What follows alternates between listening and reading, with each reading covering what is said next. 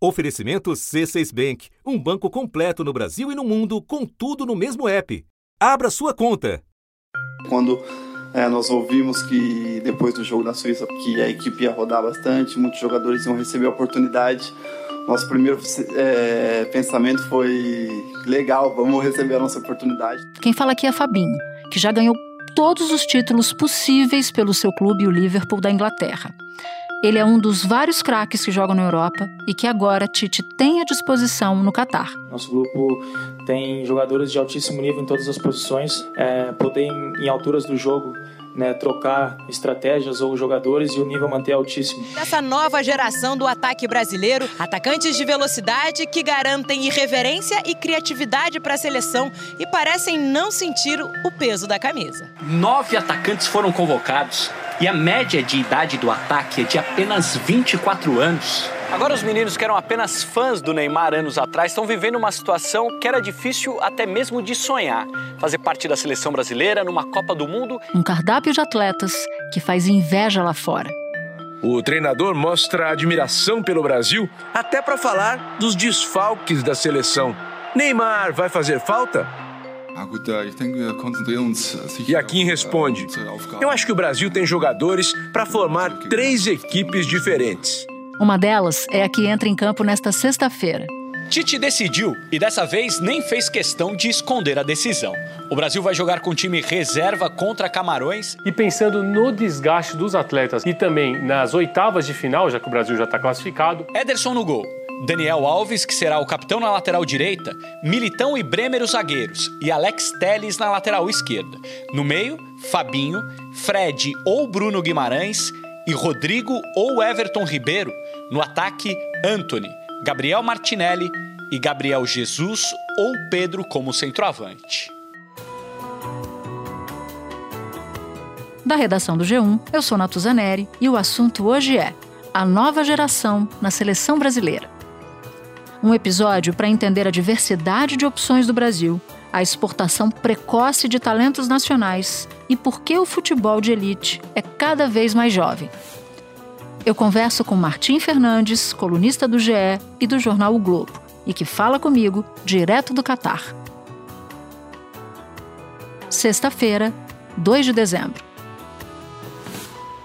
Martinho, o Brasil vai fazer nessa sexta-feira o último jogo da fase de grupos contra Camarões. E praticamente todos os jogadores que devem começar a partida são reservas, deixando evidente o quanto essa seleção tem muitas formações possíveis. Por que, que isso está mais latente neste ano? Bom, por dois motivos. Um é que a geração é muito boa.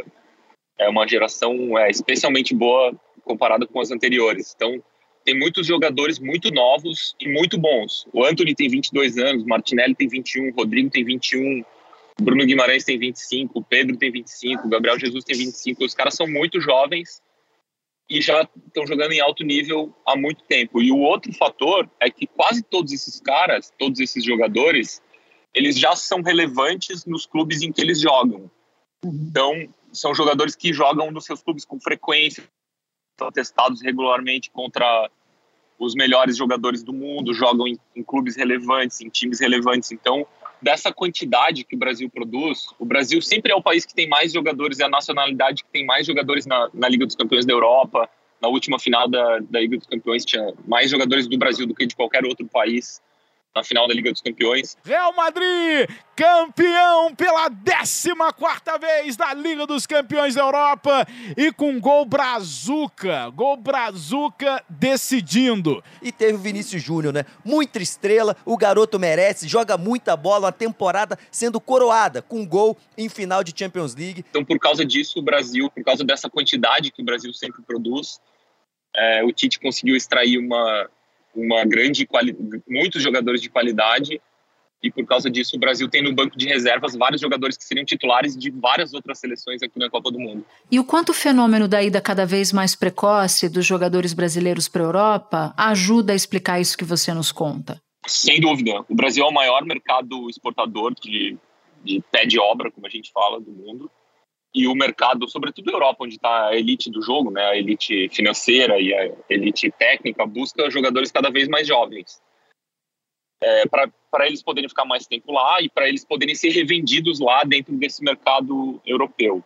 Então essa situação tem, tem dois lados, né? Tem para o torcedor brasileiro, dos clubes brasileiros, tem o lado ruim de não poder ver esses jogadores muito tempo, a gente deixa de desfrutar deles rapidamente, mas para a seleção tem um lado bom, porque eles vão muito jovens, eles completam a formação deles na Europa, onde o ambiente é mais competitivo, mais profissional, é, melhor e eles competem todas as semanas, todo, todo final de semana e todo meio de semana contra os melhores jogadores do mundo. Os goleiros Alisson do Liverpool, Ederson do Manchester City e o Everton do Palmeiras. Os laterais Daniel Alves do Pumas, Danilo da Juventus, Alexandro também da Juventus e Alex Teles do Sevilha. Os zagueiros Bremer da Juventus, Éder Militão do Real Madrid, Marquinhos do Paris Saint-Germain e Thiago Silva do Chelsea. No meio campo, Bruno Guimarães do Newcastle, Casimiro do Manchester United, Everton Ribeiro do Flamengo, Fabinho do Liverpool, Fred do Manchester United e Lucas Paquetá do West Ham. Os atacantes: Anthony do Manchester United, Gabriel Jesus do Arsenal, Gabriel Martinelli também do Arsenal, Neymar do Paris Saint-Germain, Pedro do Flamengo, Rafinha Barcelona, Richarlison do Tottenham e os dois últimos são do Real Madrid, Rodrigo e Vinícius Júnior. Então, para a seleção brasileira é uma boa notícia isso. Para o futebol brasileiro como um todo, talvez não, mas para a seleção é algo definitivamente bom esse cenário. Agora, a seleção brasileira é jovem, de fato, mas não chega a estar entre as mais jovens da Copa. Falo dos Estados Unidos da Espanha, por exemplo, que tem uma média de idade de 25 anos. O que, que explica essa opção generalizada, estou entendendo assim, por jogadores mais jovens? Tem alguns fatores. Primeiro, porque o jogo, o futebol está muito mais físico. Né? Os jogadores percorrem distâncias cada vez maiores. O jogo, taticamente, é baseado em pressão em tentar roubar a bola do adversário no, o mais perto possível do gol adversário e, e depois tentar voltar para marcar quando não consegue roubar a bola lá em cima. Nisso a gente procura de uma forma equilibrada sempre trabalhar. Trabalhar a ideia da equipe, que ela é criação e, e agredir, posse de bola, e a fase defensiva, as duas fases. Então o jogo virou um jogo muito físico, de muita exigência física, e quanto mais jovem, mais mais gás, né, mais é, vigor o jogador tem, então acaba puxando essa média de idade para baixo. Tem outro fator especificamente aqui na Copa, que é o fato de a Copa ser no Catar, é muito quente, mesmo sendo inverno aqui, mesmo com os estádios tendo ar-condicionado, é muito quente, é muito úmido, a exigência física aqui está muito grande, a gente tem visto no final dos jogos todo mundo exausto. E tem ainda o outro fator que é essa Copa pela primeira vez é, a FIFA permitiu que as seleções tragam, é, convoquem 26 jogadores em vez de 23. Então, como tem mais opções, tem mais espaços na lista para serem preenchidos, os técnicos acabam ousando e trazendo para a Copa do Mundo jogadores que normalmente eles não levariam. Então, eles deixam, eles podem ser menos conservadores numa lista com mais com mais vagas para serem preenchidas. É úmido e quente em todos os lugares na rua, mas dentro dos estádios é menos, porque a não ser um estádio 974, onde o Brasil jogou contra a Suíça, que é o único estádio que não tem ar-condicionado. Então, todos os estádios, eles são climatizados, têm ar-condicionado, mas no campo, lá embaixo, dentro do, do gramado, não, esse, esse frio artificial do ar-condicionado não, não, é, assim, não se sente tanto assim.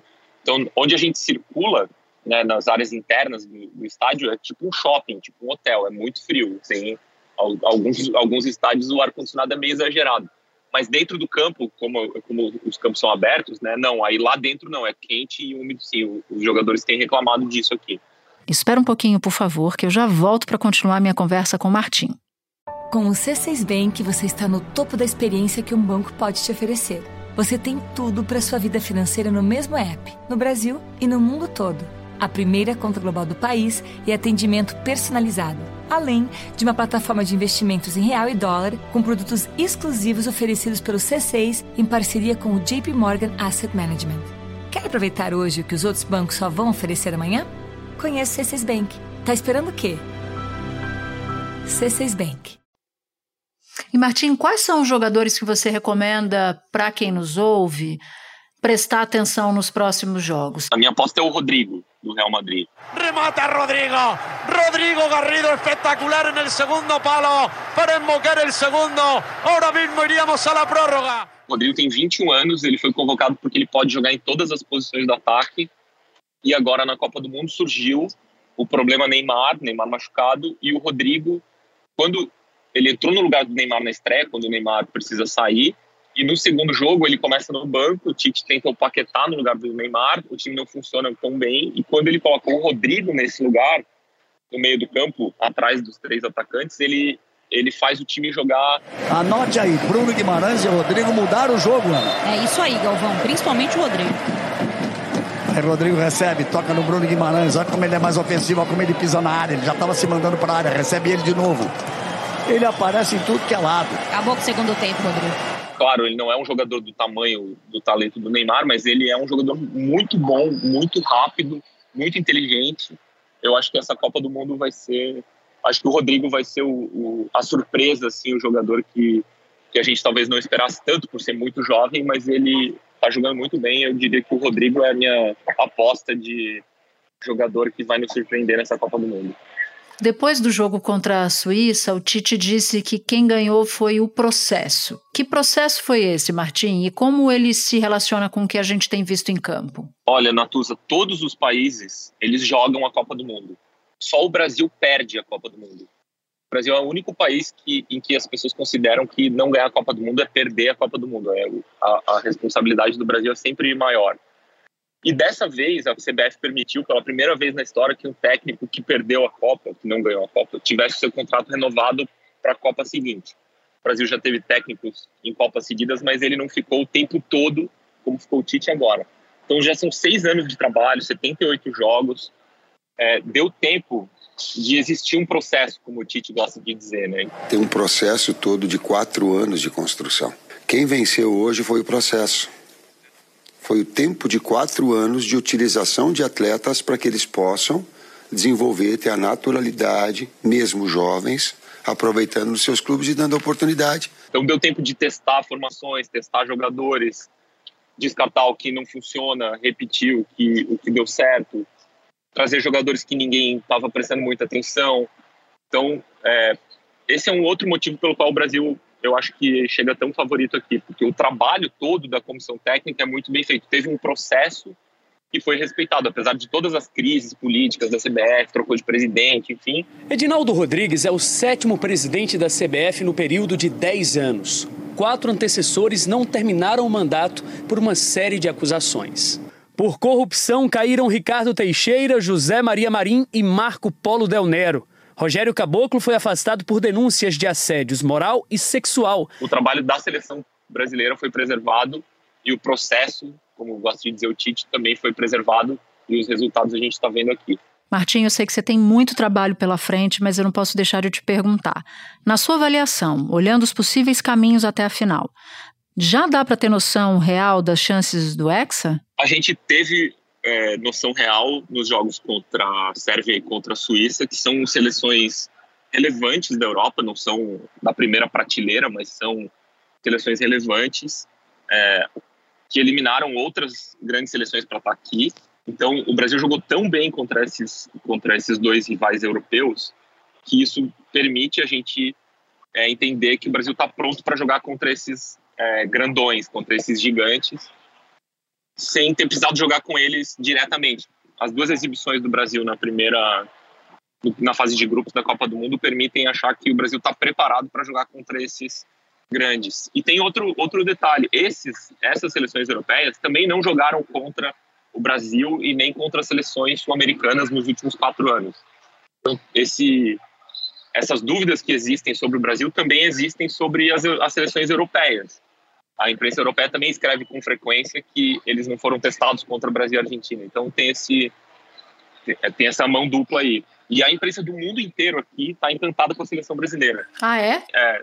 sempre tem um sempre tem um respeito Brasil, sempre tem uma sempre chama atenção, todo mundo sempre os jogos do Brasil são muito concorridos, mas nessa Copa do Mundo eu tenho notado de todas as que eu cobri as últimas quatro tá muito, tá muito maior o interesse, muito maior o, o, o nível de elogio que, que os estrangeiros estão dedicando as exibições da seleção brasileira. A estimativa da CBF é de que os treinos da seleção aqui em Doha sejam acompanhados diariamente por 150 jornalistas.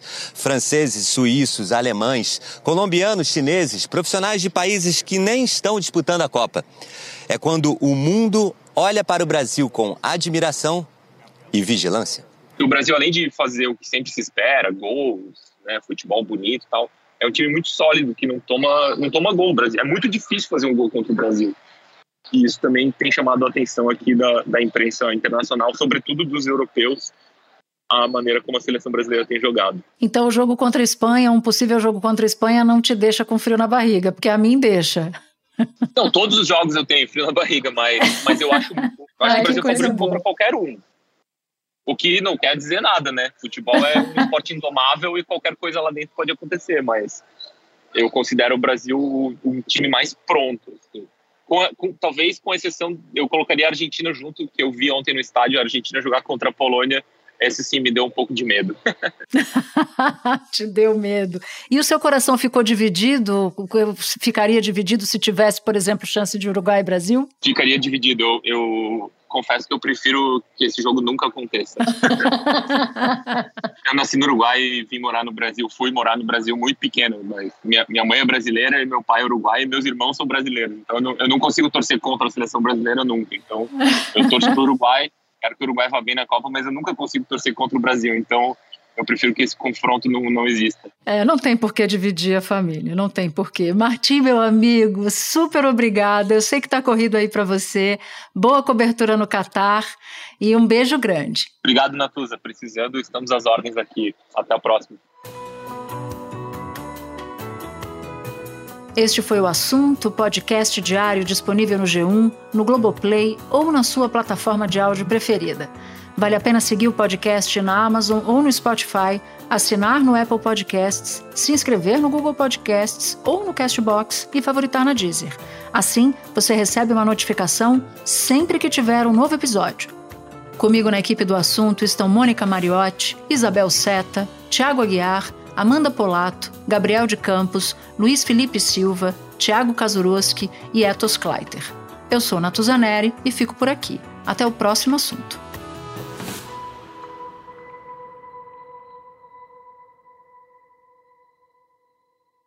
Você no topo da experiência financeira que um banco pode oferecer. Escolha um banco completo no Brasil e em qualquer lugar do mundo. Abra sua conta no C6 Bank.